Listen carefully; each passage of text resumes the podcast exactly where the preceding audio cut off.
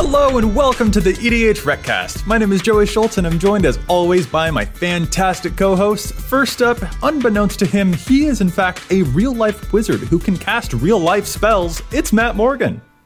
You know, I was recently informed that it's actually inappropriate to make a dad joke if you are not actually a dad. Um, some would say it's a faux pas. Uh, so I definitely apologize for all of that. Uh, Matt, are you a Gilder Baron? Because, oof. eh? Eh? Wow. Eh? Come on, that was a good I response. wish you could see the disappointment on my face right now. All right. Up next, the reason Matt doesn't know he's a wizard is because Dana isn't letting any of his spells resolve. That's Dana Roach.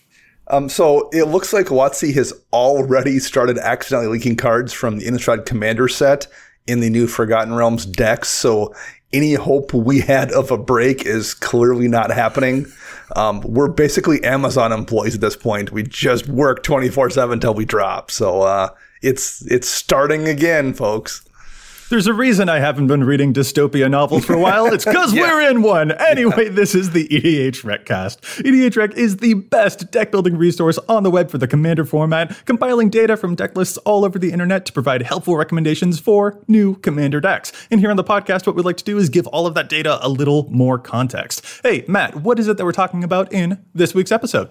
Well, this week we're going to talk about all the face commanders from all the precons that we've seen over the years and see which commanders have retained the most decks from their original precon and which commanders have retained the least amount of cards from their original precons. Yeah, this is a very funky and fun topic that I'm really excited for us to get into. Taking a look at the precons that we've had over the years and how many cards from those precons are actually still being used by those commanders today should be a whole bunch of fun. Real quick, before we hop into our main topic, let's pause and give a huge thank you to the folks at the Command Zone who handled the post production work on our podcast, making it look as awesome as it does. And we want to thank our sponsors for the show too. The EDH Recast is sponsored by Card Kingdom and TCG Player, two of the finest places on the internet to buy little pieces of cardboard with pictures of monsters on them. Just go to EDH Rec and click on the card in question, choose vendor link down below, and doing that supports both the site and the show. And if you'd prefer to support the show directly, you can do so over at patreon.com slash edhrecast. We have patron tiers of all sorts of levels. We have patron exclusive content. You can get those patron exclusive altar sleeves that we produced. Those are awesome. They're amazing. Um, so make sure you head over to patreon.com slash edhrecast to pick up all of your patron tiers. And we also want to shout out one of our patrons every episode. This episode is dedicated to Cavden Stark. Cavden, thank you so much for the support. Also, your name is really rad. I mean, I just finished literally last night Game of Thrones. So Cavden Stark um, of House Stark, first of your name, um, however those titles go. Uh, very nice. we appreciate the support so much. Thank you, Cavden Stark. Thank you, Captain Stark. We should offer, um, as a patron tier reward, access to Matt's live reaction to the last season of Game of Thrones Yes, in our private chat. Mm. It, I, ooh. Yeah, we could completely sideline this podcast if we don't rein it back in real quick. Matt, for the, for the sake of everyone listening, we're sorry and um, welcome welcome to the fold. uh, I'm not mad. you've I'm just through. disappointed. exactly. All right, guys, let's get into our main topic. We're talking about those commanders from precons past, just the face commanders, and seeing how many cards from their precons are actually still being used in their data today. So we compared and contrasted a whole lot of lists compared to their average data here. It's going to be a whole lot to go through, and it should be really, really fun because there's a lot to talk about when it comes to the commanders and whether there are cards that are still worth using in those decks or whether they've maybe moved on and what are the reasons for that? Were the decks not outfitted to that commander very well or have things just been really really power crept? So that's what we're going to be going through. There are a few disclaimers that i think we need to get out of the way though because when we take a look at the numbers of cards that they're still using from those decks there are a few cards like you know Sol Ring or command tower that we do have to automatically discount from that data So with this data, we're already automatically removing um, three cards from the mix just from the get-go. We're taking out the face commander, we're taking out command tower, and we're taking out Sol Ring just immediately before we get any further. Right. There's going to be like those show up in all of the decks, so those numbers would be artificially inflated. So we're not going to do those. We're also not going to count basic lands because that could futz with the numbers too, and there's no reason to count those if three forests or two mountains have changed. That's not very interesting. So basics also are not included in this count. And the, the mana fixing is always always really hard to consider, especially you know when you go from year to year. Um, some decks have four colors, some decks have three, some only have one color. So it's mm. it's kind of hard to keep in mind that um, there might be signets, there might be talismans, all sorts of different mana fixing. Um, so that's definitely going to skew the numbers a little bit every now and then. It's just something to keep in mind. And also, we're we pointed out already, but we're only going to talk about the face commanders for each deck. If we went through every single legendary creature from every single pre-constructed deck, um, we'd be here um, probably just as long as it would take for me to rant about Game of Thrones. So.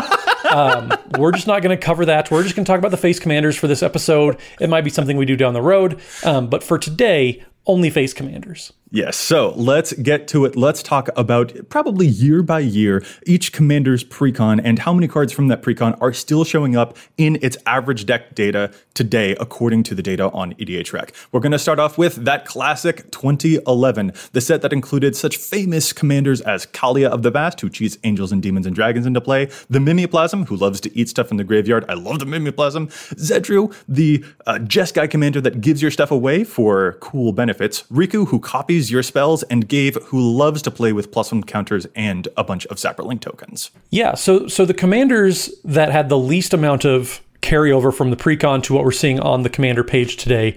Um, the least is Riku. Only 10 cards are making it into the from the precon into the current page today. Um, Zedruu the Great Hearted coming in at number two with 12 cards. And then Ghave and Kaalia both carry over 13 cards from the original precon. And the commander that has carried the most into today's typical deck that we're seeing um, is actually the Mimeoplasm. So 22 cards from that original pre-constructed deck are showing up on the Mimeoplasm's deck page today. Which I think means Mimeoplasm is the winner. uh, depends how you define winner, Joey. I, I would argue that Riku is perhaps the winner in that he's gotten the most new good cards for the deck. That's a good point. Yeah, Riku has had the least amount of carryover. Does that mean that maybe the cards that were in that precon were kind of power crept out over the years? Do you think? That would be my guess. Um, in part, also Riku is pretty wide open. You can copy creatures and you can copy spells. So there's a lot of room there to find better cards versus, say, Kaalia, where you're only caring about better angels, demons, or dragons or something. There's a lot more room in a Riku deck to just find a better card than what came in the precon. Yeah, and anytime there's a seven mana sorcery that gets printed, like it's instantly contender if it's in Temur colors for a Riku of the Two Reflections deck. Like that's just kind of how it works. Whereas Mimeoplasm, Mimeoplasm's a little more specific. Like you want either creatures with some powerhouse abilities or some just insane stats. So Mimeoplasm has to be a little more selective, I would say, than the typical, you know, other four commanders um, from this pre-constructed set. Well, and, and, if you think about it, like basically it's twice as much of a pool, right? Like Mimeoplasm probably wants really good creatures in that deck that it can take from the graveyard. Riku wants to copy those same creatures, kind of, and spells, where Mimeoplasm just doesn't care about the spells at all. So your, your, your pool of available new cards for Riku deck is essentially twice what it is for Mimeoplasm deck. Yeah, and looking through some of the specific stuff that came from those precons, Mimeoplasm had plenty of goodies that you'd want to keep there, like Buried Alive was in its original precon, for example, or Living Death, which is an amazing reanimation spell. So there were some really cool goodies, whereas someone like Kaalia, like it got to keep, you know, there's an Angel of Despair, for example, that it loves to keep around, but Riku, some of the only stuff that it actually ended up retaining from its precon is like a Lightning Greaves and a Brainstorm, and then like a couple of Mana Rocks. But there wasn't a whole bunch of carryover really, because yeah, there's so much more that it can be doing. It's moved on to greater pastures, it seems. Very much so. So if we jump ahead to 2013, um, we have five commanders here, all of which are also three colors. We have Prossh, the dragon that sacrifices the kobolds that come into play when you cast it to buff itself up. Uh, we have Marath Will the Wild, the Naya commander that is kind of a fixed version of Ghave, where you can sacrifice things to to to make it bigger. Uh, it has counters when it comes into play. We have Jeleva, the um, vampire in Grixis colors that lets you free cast spells at the top of people's libraries. We have Derevi, the bird that's kind of a stacks commander that, that taps and untaps things um, on attack. And last but not least, Oloro, the Esper commander that tends to be almost exclusively used to gain life index. Lots of life. Yeah, so the commanders that we're seeing that have the least amount of carryover, um, we start at Derevi, the Bant Bird. Um, only six cards from the original precon are making it into today's page, um, followed up by Marath, who only has seven cards. Um, for some reason, people like changing their plus one plus one counters around. That's a very popular theme. So a lot of Marath decks probably are getting updated fairly often. Um, coming up next, we have Jeleva. Uh, only 10 cards from the original pre constructed deck are making onto the page today, followed up by Prossh with 11 cards. And then finally, Oloro has 13 cards from the original pre constructed deck that we're seeing in the typical deck today. I feel like this is a very, very low amount of turnout. And a lot of these commanders are very, very extremely powerful, some making it especially into the competitive sphere. That would definitely explain why we're seeing such a low amount of cards from the precons that would make it into their average deck nowadays, because their abilities just lend themselves to so much more broken stuff than the precon really suited them up with. The precon cards are of cool power level, but there's not a lot that they need to keep from that deck when you're building one of these up, especially if you're going to tune it up and optimize it to its fullest extent. The, the one thing that really jumps out at me looking at the two extreme ends here is looking at the Oloro deck, which has the, the most cards that stay in the list. I feel like that of the five commanders is probably the one that most gets played as design kind of intended. It was very hmm. clearly mm. a life gain commander and people tend to play it that way.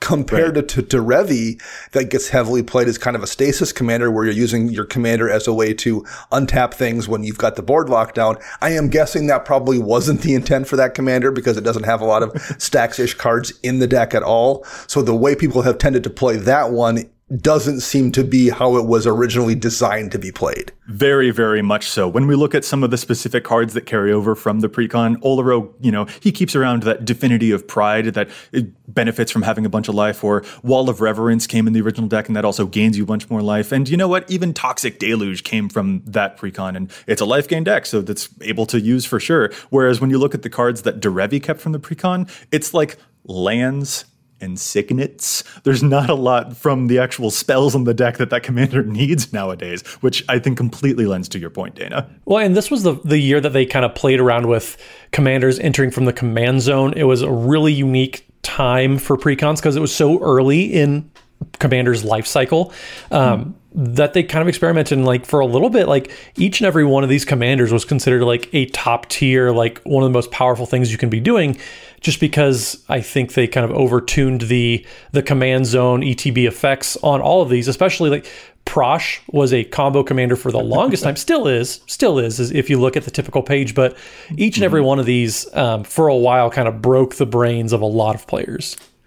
Very much. And Prossh, there, you know what? There were some other sacrifice outlets that came from the Prossh deck, like Viscera Seer or Goblin Bombardment, that have happily stuck around in its data. But yeah, there's definitely a very different tone from these compared to what the original design seems to be. So that's definitely something to keep in mind here. I really like that point that you guys made.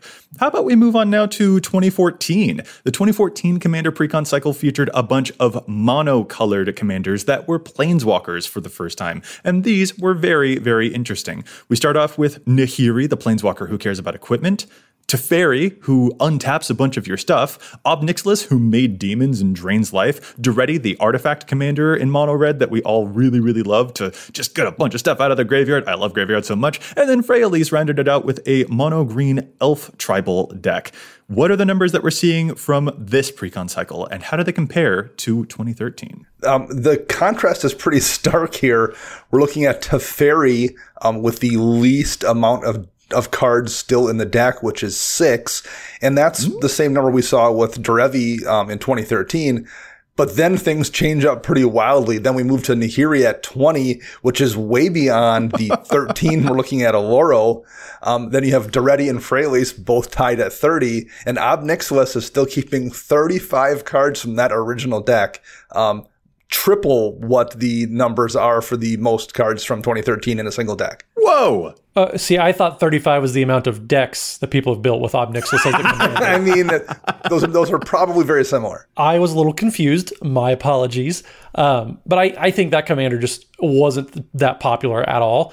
Um, no. So a lot of folks just didn't build it. So there's, I think the pre-con effect is kind of lingering on Ob Nixilis more than more than the other four for sure. I think we're looking at some of the of a similar thing with the outliers here you saw in 2013, where we have a Teferi deck that you know wasn't probably intended to be a, a combo deck with Chain Veil, and that's very much the place you tend to see it used. So people have built a very kind of linear list for the most part using that Chain Veil combo. That's changed out a ton of cards to best facilitate that. Versus Ob Nixilis, even though um, it's maybe not doing what was intended as clearly as Oloro, it's not necessarily doing anything because the deck doesn't really suggest a particular build, build path. So I, I would guess a lot of people just take it, swap out some good cards, and kind of call it a day. Effectively, yeah. And from the data, that is really what we see. Like the stuff that Teferi kept from the precon include a couple of mana rocks, and notably Cyclonic Rift was in that precon, whereas Ob Nixilis, it kept a bunch of demons, like Overseer of the Damned, for instance. So it is mostly like, you know what, this is a cool thematically demon deck, is what we see from the minimal amount of data that we do have for Ob Nixilis. It feels to me like the most interesting stuff comes from Daretti and Freyalise, though. Like those commanders are fascinating to see what they kept around, because Daretti had plenty of cool red stuff that he wanted to mess with, like scrap mastery, for instance. Can you tell that I really like pulling stuff out of graveyards? It gets your graveyard artifacts back. It's so cool. And there were plenty of really cool things in addition to the mana rocks and to other artifacts that it wants to cheat out into play. It had cool spells that were new to help facilitate it. And then Freyalise, I mean, it's an elf tribal deck. You've got a whole bunch of elves there. Why change them? Well, and actually, you make a really good point, but I actually think I was thinking of it taking the deck the other way. I'm surprised the numbers aren't lower and that there aren't more new cards in the Daretti and Freyalise decks because mm. almost every single new set has some sort of artifact that is probably going to be cool to flip around with Daretti, or there's going to be elves in dang near every set as well, which means there's a lot of potential new cards for Freyalise decks as well. Like, yes, you have your staples like Elvish Archdruid, who makes a bunch of mana whenever you have a bunch of elves in play. Um, or Priest of Titania, stuff like that. But yeah, like there, there's definitely a bunch of competition coming in for those Freyalise decks. I'm kind of surprised those two commanders don't have a lower carryover from the precon to today, just because the amount of cards that those decks might want to be playing. Well, and notably, those are themes that we actually see echoed in future precons in other years as well. So maybe we'll be able to see what Artifact and Elf Tribal decks in future precons and what their carryover is looking like so that we can compare potentially. So, on that note, how about we move from 2015 into, excuse me, from 2014 into 2015? Time has no meaning and I've gotten completely mixed up. Let's go on to our next set of precons. Well, in 2015, we had uh, the Boros commander, Kalemne, um, all sorts of giants and big creatures. We had Ezuri Claw of Progress, uh, which is all about the little creatures um, in the Simic colors. We had Mizzix coming in in the Izzet um, kind of spell slinger type of decks. We had Meren, which Joey talks about all the time. Nobody's ever all heard of nobody's ever heard of Meren um, on this show before, but she does Golgari reanimation things. And then we have Daxos, who's all about enchantments, and those Orzhov, those black white colors. Um, these were some pretty interesting commanders. Um, a new mechanic that came out with this set too. Yes, the experience counters from here, and also this is where we start to see some other, you know, in previous precons, we had stuff like the introduction of the commander sphere, which might be, you know, that's probably pretty consistent among some of the other data that we saw. Here it was a thought vessel to give you infinite hand size. That showed up in all of these decks. So there are some commonalities here that are pumping up the numbers a little bit. But again, the numbers are pretty darn big compared to some of the earlier years. When we start looking through these numbers, Meren uses 19 cards that originally came from her precon. Moving up next is Ezuri, uses 22 that were originally from the precon. Nowadays, Mizzix uses 26 six cards that originally came from that precon, or that, excuse me, were printed in that precon. Daxos uses 30, and Kalemne, the Boros giant, is using 41 cards that were uh, that came from that precon. So there's a lot of carryover for Kalemne. A little bit from Aaron, but a lot for Kalemne. 41. I mean, I Joey, I think my joke that I made about Ob Nixilis also applies to Kalemne here, with 41 being the total amount of decks made because I, if I remember correctly, that that was not a popular deck at all. Well, uh, my guess is players put as much effort into upgrading their Kalemne decks as WotC did in designing it in the first place, which Woo! is little or none. I want I want preview cards in the future, so I'm I'm gonna distance uh, myself from that comment, even though I don't necessarily disagree. Ooh, yeah, there's less than 300 Kalemne decks nowadays, but dang, that's some saucy stuff. What are some specific cards that we're seeing that these commanders are still using that came from their decks? Are there any standouts? Um, you know, looking at the Meren deck, and, and I will quick note too, it really shouldn't be a surprise that the Meren deck has the least holdovers because it's a very strong deck. um, it, it's understandable that whenever something that's efficient with a good ETB comes out, people want to swap it in. I, I wasn't surprised to see that with the least mm-hmm. holdovers at all. And when you look at the cards staying in that deck, that's what it is. It's the really strong traditional cards, things like Sakura Tribe Elder or Eternal Witness that people want to play multiple times in a turn, or things like Skull Clamp that you can put on whatever you're going to sacrifice and then replay to draw a bunch of cards. So the Meren one and the cards completely make sense there. I mean, well, don't tell Joey, but I actually I enjoyed the Ezuri Claw of Progress deck when I had that. um, there were some fun plus one plus one counter synergies that you could play around with. Um, Forgotten Ancient, Champion of Lambholt, those are two cards that you still see in a, a, huge percentage of plus one plus one counter decks. Um, Gyre Sage, one of my favorite cards of all time, Arachnogenesis, um, yeah. that originated in this precon deck, and that's. If you want to see me giggle like a, just a little schoolboy, watch me cast Arachnogenesis, folks. Yeah, there were definitely some really cool standout cards that came from this deck. And you know what? Even though we were giving Kalemne a hard time, like there were some cool cards that came in that deck, truth be told. Stuff like Urza's Incubator and Gisela Blade of Goldnight, the amazing double damage angel. That was also that was printed in this Kalemne deck too. So you know what? There are some good things that were in that deck, and that might be why Kalemne's keeping as much as it is. Or again, this might be a tribal thing. Giant tribal doesn't always come up with a whole bunch. So if you are building Kalemne as the giant tribal direction that the precon set out, makes sense to keep a whole bunch of them in there because that's just where else are you going to find a bunch of giants? They're all right there for you. Well, and, and also in recent years, we've gotten giants that have that have been in Izzet colors. Um, so maybe we also haven't gotten new giants that fit this deck as often as we would with, say, elves that just tend to almost always be in green. Mm-hmm. So we'll just move on to a happier year for Joey when it comes to pre-constructed decks and getting away from Ezuri Cloth progress. Um, I don't like him. 2016 brought us the four color commanders. That was something that uh, folks have been asking for for a long time, and we finally got that in the form of four color commanders. Um, this is also when partners came around, which means we're definitely not talking about the legendary creatures that aren't the face commanders here. Um, but when it comes to the face commander creatures. Um, we do have Kynaios and Tiro, who are the, the group hug, um, no black in their color identity. We had Yidris, who was all about cascading and trampling and cascading some more um, in the no white deck. Uh, we had Saskia, which was in the no blue deck, which is the best deck, obviously, just by color um, color identity. Um, that was all about the combat, dealing damage to literally anyone and everyone that even just happened to be watching the game. Uh, Breya, which did all the artifact things with uh, no green green in the color identity. And then Atraxa, uh, the legendary Atraxa, uh, proliferating all over the place with no red in the color identity there. Um, this was kind of a huge groundbreaking set in a lot of different ways. Um, but what are we seeing with the numbers as far as the face commanders go? And here we're looking at the the Breya deck it has the least amount of holdover cards at 19. Uh, then we move to Yidris at 21. Um, Atraxa just slightly above that at 23. Saskia then at 26, and last but not least, um, uh, K and T. Uh, how do you say that, Joey? I, I always forget. Is it, is it Kynaios? Kynaios and Tiro. Kynaios and Tiro. Kynaios and Tiro. I got it. I'll remember that for at least the next five minutes. Um, they're keeping 41 cards in the deck. Um, so we're Dang. looking at a, a, quite a few more than than Breya at, at, the bottom. Very, very much. And I think that it is important to note here, since these were four color decks, they had a lot more color fixing to do. So I think that it's safe to say that a few extra signets or like a Fellwar stone, something like that, might be bumping up the numbers. There might be a little bit more carryover from the lands, especially, but that's still a very big contrast for us to note. Like Breya has always gotten a bunch of new artifacts. Matt, like you were mentioning earlier, there are tons of cool new artifacts and tons of new cool artifact synergy cards to upgrade into over time compared to a group hug strategy with Kynaios and Tiro. That seems a lot more limited in the directions that it can branch out into. So you might want to keep a lot more of the cards that enable that group hug strategy since it is a bit more niche. Uh, and that is probably why we see so much carryover from Kynaios and Tiro. I mean, there are only so many, you know, Rites of Flourishing and Temple Bells out there, for example, compared to Breya, who can, you know, she's going to keep the Etherium Sculptor or the Myr Retriever or the Sharuum that came in her deck,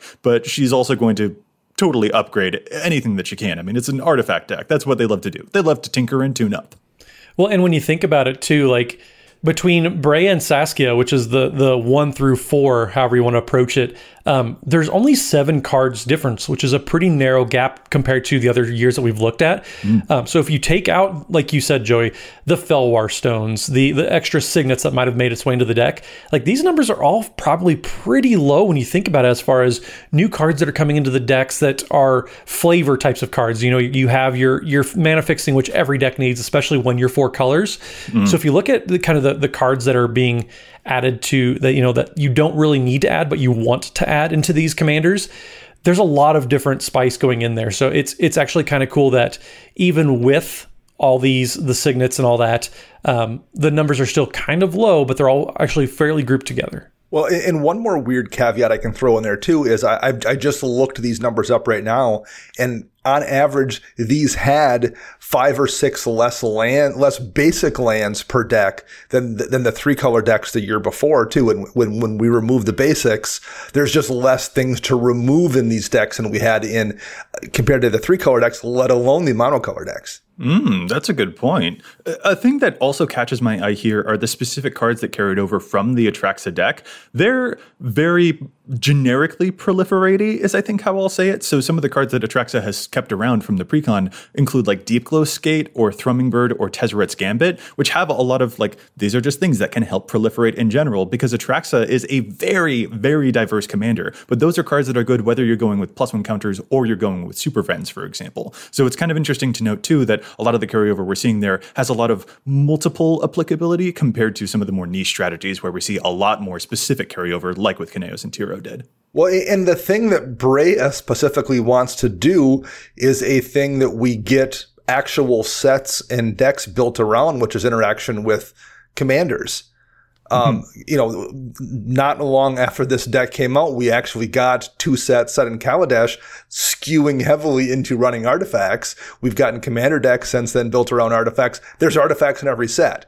Whereas the rest of the commanders don't necessarily have cards all the time pitched so specifically into what they're doing. Dana, that is a really interesting point there. Something that I think we might see echoes of when we get to the 2017 tribal precon decks. But there's one thing that I want to do before we move on to the rest of these precons because we got to pause and we have to do one of our favorite segments here challenging the stats. It's just absolutely one of our favorite things to do here because there's so much data on EDHREC, but we don't always agree with it. Sometimes we think that cards see too much play or too little play. So we like to challenge those statistics. Let's do that before we get to talking about more of those precons. Matt, we'll start with you this week. What's your challenge? Well, my challenge is actually courtesy of a video you recently did. Um, you're doing your little upgrade decks. Um, please, what, what, what's the title of this for those of you, those Upping, people and listeners, listener land the, that don't know? The, upping the average series on YouTube, which ah, you should totally yes. check out. And it's not little at all, Matt. How very I, I totally you. knew what the name of the video series was, but thank you for enlightening those who didn't know.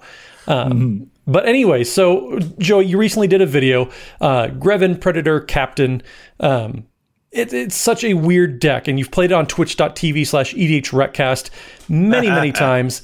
Um, and it's it's a weird deck because well, you get to do kind of weird things. Um, the typical deck, actually, currently, about 50% of folks out there are playing Rotting Regisaur in the deck. And if you want Rotting Regisaur to kind of be a big mana efficient creature to go out on the battlefield, just so you can sacrifice with Greven's ability, um, there's another card that I think people are maybe overlooking a little bit, and that card is Relic Golem. So, Relic Golem is a three mana artifact golem, uh, which is a 6 6. And that's all you really need to know. It has a downside, which is it can't attack or block unless an opponent has eight or more cards in their graveyard, and you can pay two and tap it to have target player mill two cards. But you don't really care about that. Um, the same reason you don't really care about Rotting Regisaur making you discard cards on your turn. Whenever you have Greven Predator Captain on the battlefield um, and he attacks, you may sacrifice another creature, and if you do, you draw cards equal to the, that creature's power and lose life equal to that creature's toughness. So, like Rotting Regisaur, which lets you get what six cards, seven cards, a lot of cards. Um, Relic Golem is going to get you six cards at the cost of six life. Um, that's just a super efficient way to a draw a bunch of cards for one, and two, you get Greven pretty buffy from his his ability of getting plus X plus O, where X is the amount of life life you have lost this turn. Uh, Relic Golem, just a great card. I think it fits into what this deck is trying to do very, very well. Um, just three mana to essentially draw six, get plus six plus O for Greven. There's a lot going on in this deck, and I think this just fills so many of those roles. Yeah, Relic Golem doesn't even show up on Greven's page, which is totally, it needs to be there. And also, Matt, I don't think I'll ever be able to get over the fact that you said A for the first part of your list and then two for the next part of your list. I just wanted to keep you on your toes, make sure you were listening to me, um, which I now know that you do. And I know that you do too, because you watched the up in the Average video, and I'm very, very happy that it that it resonated with you there, Matt. and I totally know that it is called Upping the Average. But folks in listener land also know that as well. All right, Dana, how about your challenge? Uh, my challenge is brought to us by listener Jack Martyr, and it's a overplayed card um, in the few Volo Guide to Monsters decks we've already seen showing up on the site. Um, as a reminder, Volo reads whenever you cast a creature spell that doesn't share a creature type with a creature you control or a creature card in your graveyard, copy that spell. And the challenge is on Guardian Project, an enchantment that reads whenever a non-token creature enters the battlefield under your control, if it doesn't have the same name as another creature you control or a creature card in your graveyard, draw a card. Um, because of the way Golo works, excuse me, Volo works, the token enters the battlefield first because of the ability on Volo, um, which won't trigger Guardian Project because a token. And then the original will come into play and Guardian Project sees the original and the token and says, well, you already have something with that name, so you don't draw a card. So it's very much a Nonvo in a Volo deck, and it's it's showing up in about one third of the Volo decks we're seeing on the website, and it is uh, it probably just shouldn't be in that deck at all. That is a very keen challenge. So thank you. Our listeners are real good at challenge the stats, y'all. Can I just say that? Yeah, that was an excellent find for sure. Excellent. All right, I'm going to move to mine now, and I'm looking at an equipment that I don't think is getting enough love for Syr Gwyn, Hero of Ashvale. Syr Gwyn is a very fascinating Mardu commander that lets you equip equipment to your knights for just a cost of zero, which plays in really, really well for any of those really big equipment that have huge buffs and stuff, but sometimes they just have really cool utility effects that are really awesome too, such as the case for Heartseeker, a four mana equipment that says the equipped creature gets plus two, plus one, and can tap, unattach the Heartseeker, and destroy target creature. It also has a hefty equip cost of five, but Syr Gwyn doesn't care about that because it will just make it attach to your knights for zero mana instead. So you can just attach Heartseeker to any number of your knights, tap them for a quick destroy target creature, and then you can reattach it to another one of your knights so that you can keep threatening. What a great rattlesnake effect on an equipment that is only showing up in like less than a quarter of Syr Gwyn decks. This is a very, very cool ability that you can just move down the line with a whole bunch of knights, or you can attack with Syr Gwyn, who's got vigilance, and then tap mid combat so that you can destroy something and continue your attack. A lot of utility here for some very cool equipment, so give Heartseeker a try if you're looking to bash face with a big knight. All right, let's move back to our main topic. Um, one thing I mentioned earlier was sets influencing the cards in these decks. 2017 is the year where we got four commander decks all based around tribes. And that was also a year we had Ixalan, um, a set that was based around tribes with a little bit of overlap there in terms of cards that cared about specific tribes. We have Edgar Markov, the vampire commander that makes tokens when you cast a vampire. We have Arahbo Roar of the World, the cat commander that buffs your cats from the command zone when they attack and buffs them even more if it happens to be in play. Um, the Ur Dragon that just lets you do crazy things with dragons. Um, as, as, well as reducing the cost on the Ur Dragon itself, and Inalla that cares very much about wizards in Grixis colors. So four very strong commanders, all very heavily tribal influenced. Yeah, well, it, we're seeing that in the numbers too. That turns out when you build a tribal deck, like, and you put a bunch of just very good creatures for that tribe in general, um, you're going to have a fairly high retainment um, when it comes to all those. So Inalla actually is the least retentive as far as cards from the precon that we're seeing on the page today. Uh, 28 cards are staying from the precon. Um, then we go to Edgar Markov, actually, which 35 cards um, are staying in the precon um, onto today's page. And then Arahbo and the Ur Dragon both are tied at 43 cards sticking around.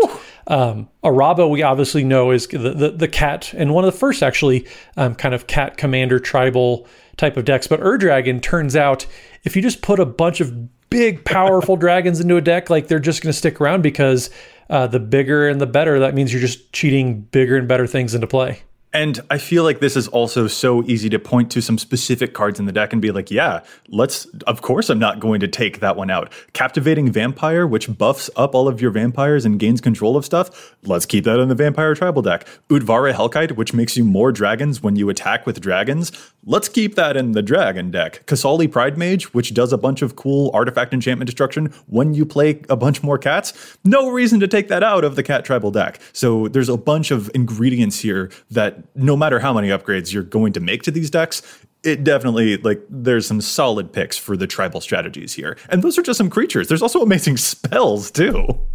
Yeah, I, I don't know anyone that bought the Edgar Markov deck and took out the Teferi's protection, unless maybe it was to sell the Teferi's protection to buy another precon. So um, that card is just insanely powerful, but that's one that we saw um, in these precons. But yeah, it's there's some very very good spells. I mean, even like the Arahbo deck had Nazahn and Hammer of Nazahn, which was just a very powerful artifact um, synergy between Nazahn and, and his hammer.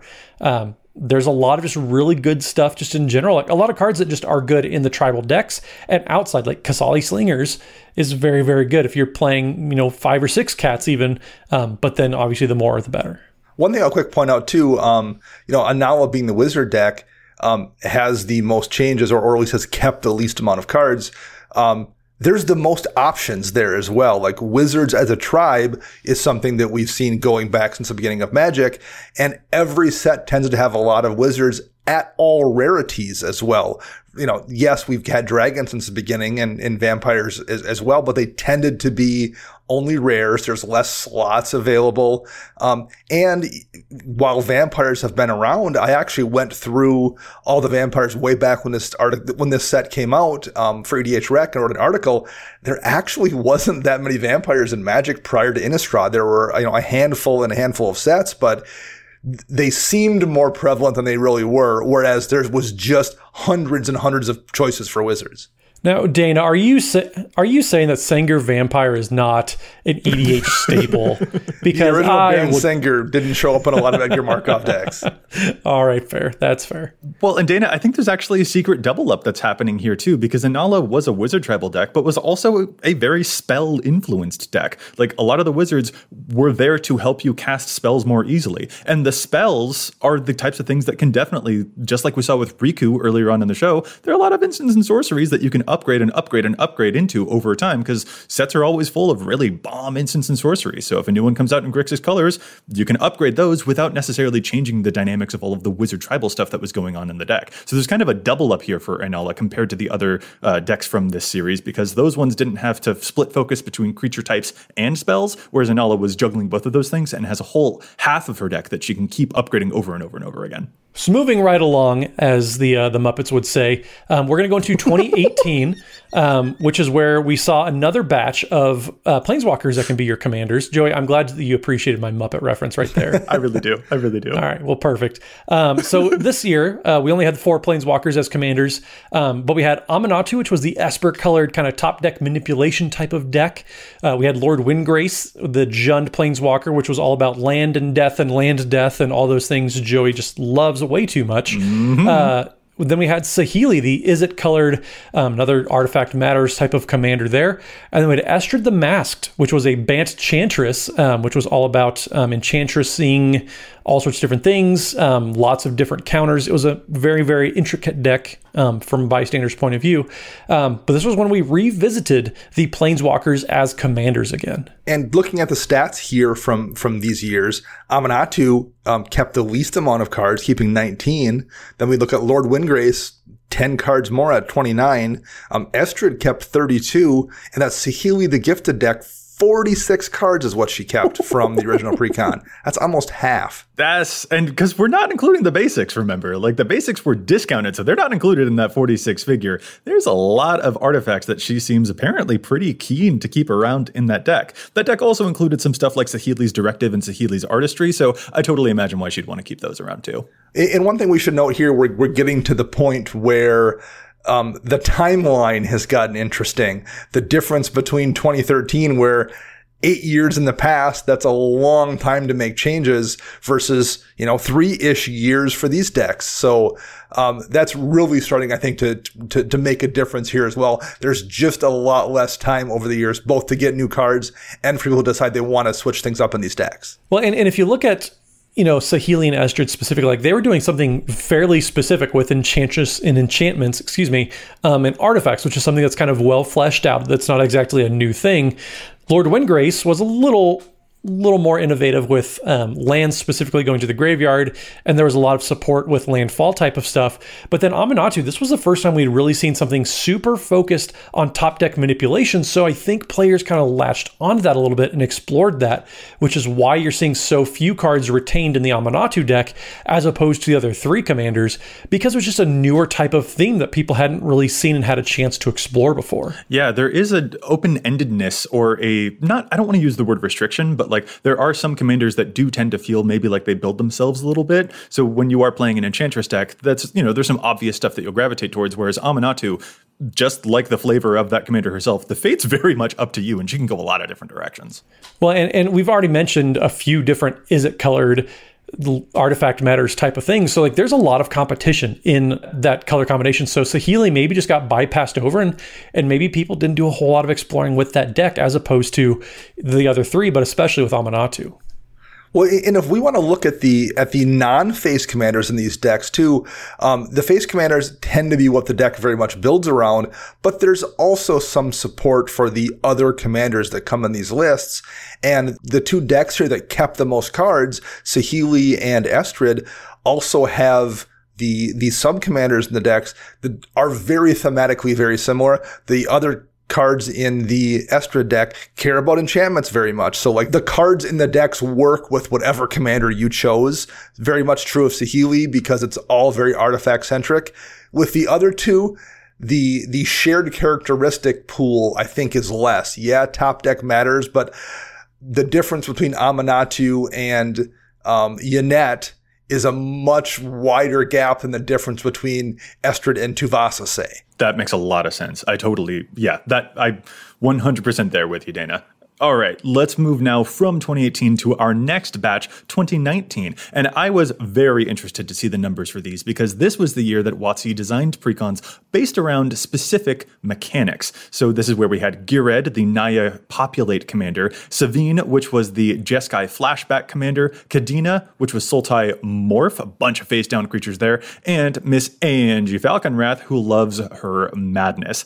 What are the numbers looking like on this batch? Here we're looking at um, Miss Anje Falkenrath um, keeping the least amount of cards, but it's still a lot of cards. It's still 41. Um, That's once, a lot of cards. Yeah, and, and, once again, I think time is is a factor here. And yes. the, the, decks are just a lot newer, so there's just been less time for changes. Um, I also think they probably have gotten a little bit better at making these decks and making the cards in the decks be relevant. That makes a difference as well. Um, then we move to Sevinne at 52, the flashback commander. Um, Again, that's a good bit of cards to keep. Um, keeping 58 and Kadena's keeping 60 cards from that deck. That that's is so a huge amount. Well, with Kadena especially, like morph was not like there's maybe two sets three sets that actually explore morphs like your card pool to add to that deck is is fairly limited like you might get a few support type of cards but the core of the deck is going to stay the same until the next time they go back to having morph in a standard legal set because there's just not a whole lot to pull from. So you you you have a pretty shallow pool there. That, I feel like that echoes across almost all of these commanders. Like, how many other flashback cards are there really that can fit into a Sevinne deck in the first place? Who also is not necessarily super popular. Or Ghired, I, I think that like that carryover number 58 does kind of surprise me because there's a lot of other cool token stuff that you can be doing. And I suspect that over time, Ghired particularly from this batch, may that number would be the most likely to go down out of all of these. But man, Anje Falkenrath, the thing that is the most hilarious to me about the 41 cards that Anje has kept around, those are the cards that say madness on them. Because Anje cut everything that doesn't say madness from the deck because this commander has very much turned into a discard a bunch of madness cards, draw a bunch of cards, discard madness cards so that it can filter down to find a combo. Like that is a very common trope that we see amongst Anje builds nowadays. So it's just so funny to me to see the difference in cards that were or were not taken out here. Like anything that didn't say madness that was in that precon was just yoinked out of that list so fast so that it can make room for literally any card that says madness on it simply because it says madness on it. And all those madness cards will probably stay in this deck until we get madness somewhere else and there's right. slightly better ones to put in. So like those are all all going to stay there for that reason as well. Right. But if you bought that Kadena deck, man, there's a lot from that Kadena deck that can just stick around because it's doing plenty of good work. And where else are they putting morphs? Not many places, not sticking around. Okay, let's move on to 2020. Um, what do we have in 2020 for commanders? 2020 is where we see some very interesting stuff going on here. These were those wedge commanders with a bunch of interesting mechanics relating to Ikoria. So we had the cycling commander Gavi in Jeskai. We had Kathril, which was in the Abzan colors and really enjoys a bunch of keywords from your graveyard. Very strange stuff going on there. Jirina Kudro was there in Mardu for a human tribal deck. We also had Mutate showing up for Sultai with Otrimi as the face commander. And then finally, an Instance Matters Temur deck led by the Lightning Butt Dino Kalamax. Matt, what are the numbers that we're seeing here? Is there as much carryover as the last year, or is it a whole lot lower? What do we got? Um, I you might say it's just as much, if not overall, a little bit more actually. Um, so Kalamax is the least carryovered. I, that's a new word I just coined actually. So you're welcome, world. Um, but Kalamax has the least carryover from the precon to today's page for it. Um, 33 cards, and that's where we're starting, um, which is a decently high number already. Um, turns out, you know, when you have a bunch of instants that are being added to the game, literally every set, there's a lot of competition. Um, but moving up next from that, we jump from 33 to 51 with Kathril. Um, then from there, we go to 55 cards with Otrimi, and then 60 cards with Jirina Kudro, and then 63 with Gavi Nest Warden. Um, that's, that's so more than the Kadena was. You, you, yeah, we so might have started lower, but we climbed much higher from last from the last set. So much.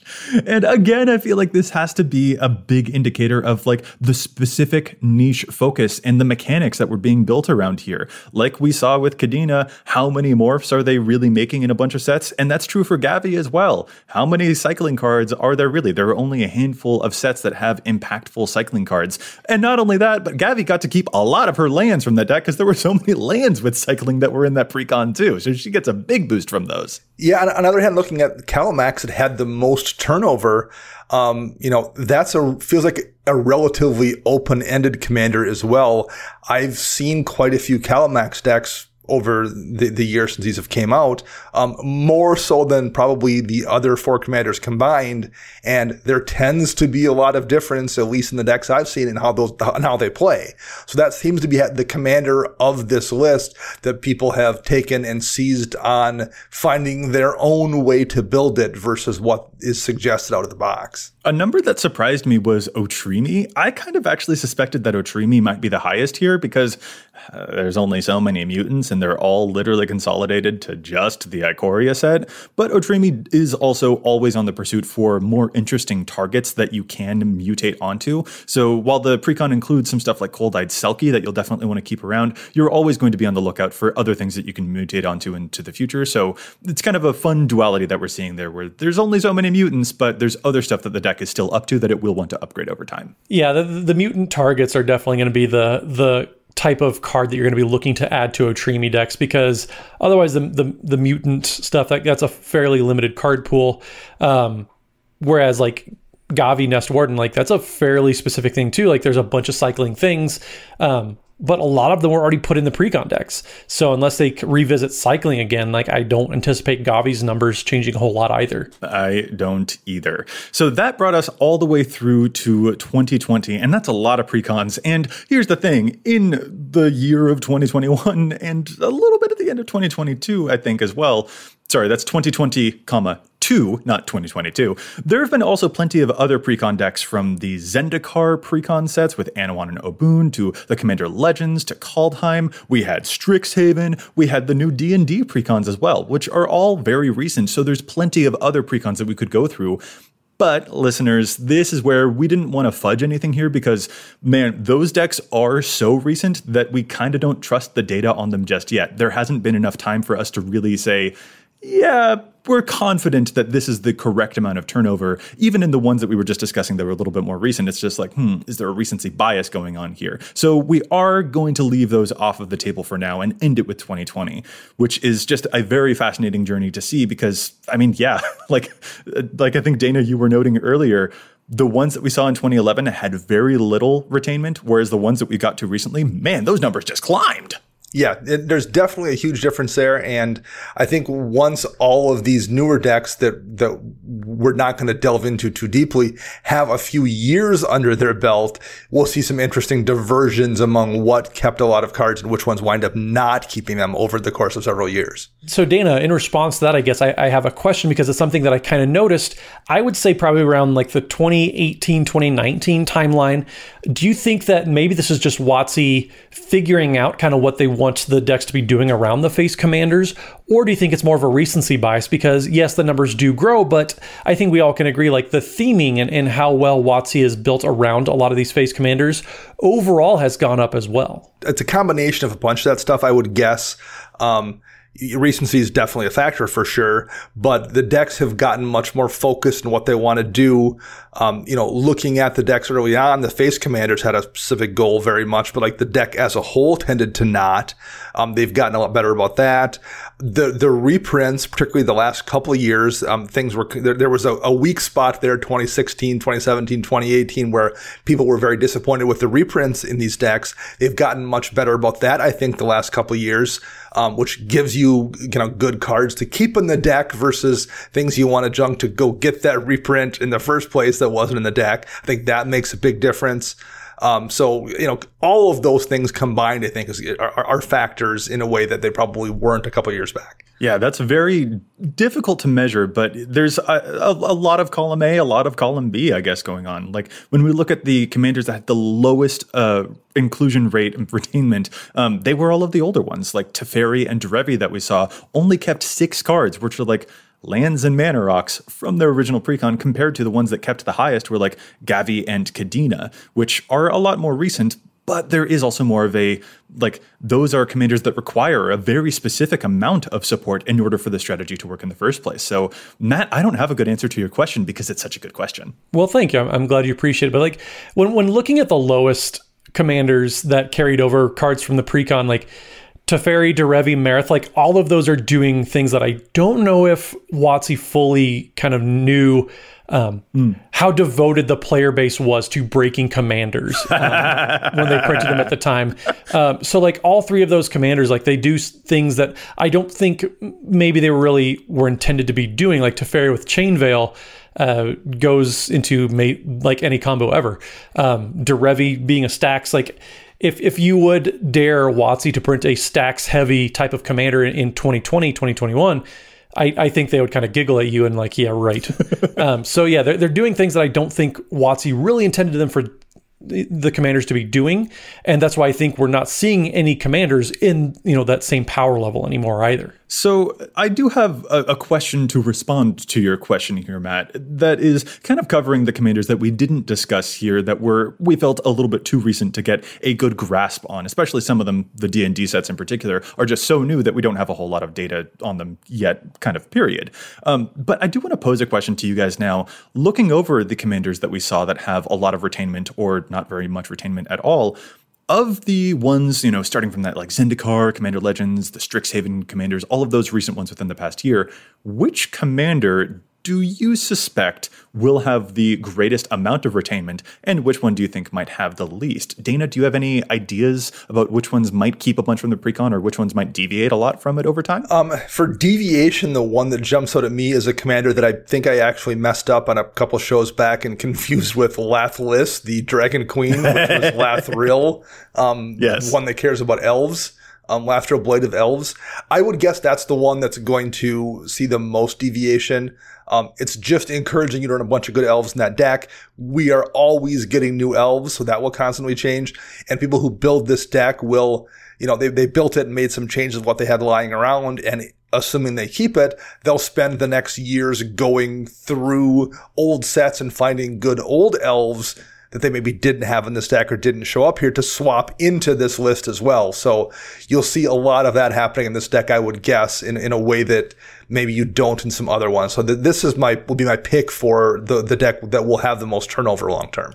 See, I I would argue against that um, and just say just be, due to the nature of the the mechanic it's kind of built around. But Aesi Tyrant of Dire Straits probably doesn't have the most oh. deviation because I mean landfall you can do some very generic stuff like my Aesi deck I, I have tried to at least focus and like keep in line a little bit because it is so absurdly powerful and do like sea monster tribal.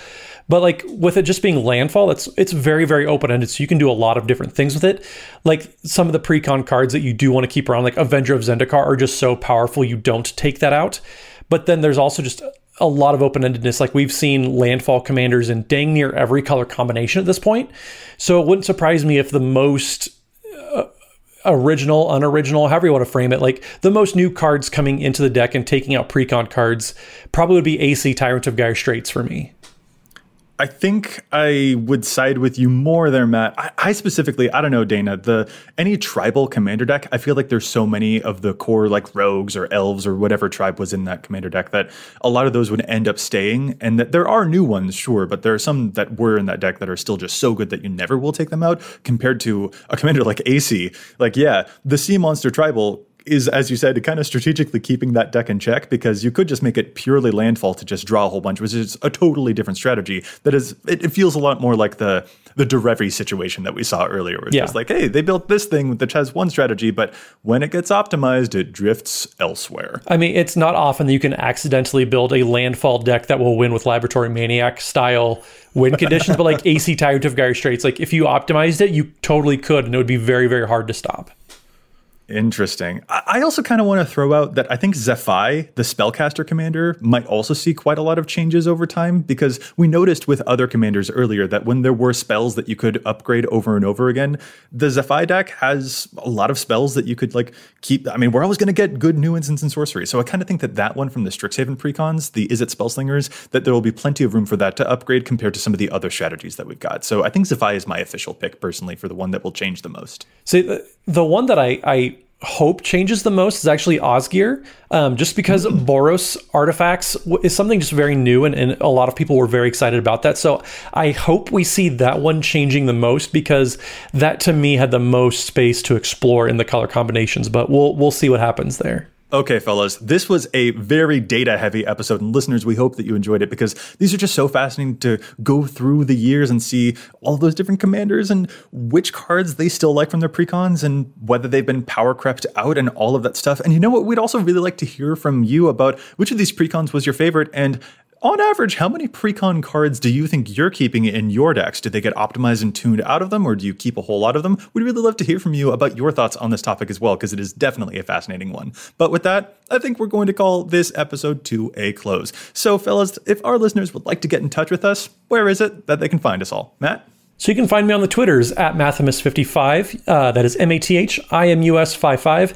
And don't forget, Wednesday evenings we are streaming over at twitch.tv slash EDH Uh, we have guests every single week. The guests usually just destroy us, um, which is very cool to see because we get to see a whole lot of cool decks out there. So make sure you tune in twitch.tv slash EDH Wednesday evenings. And Dana.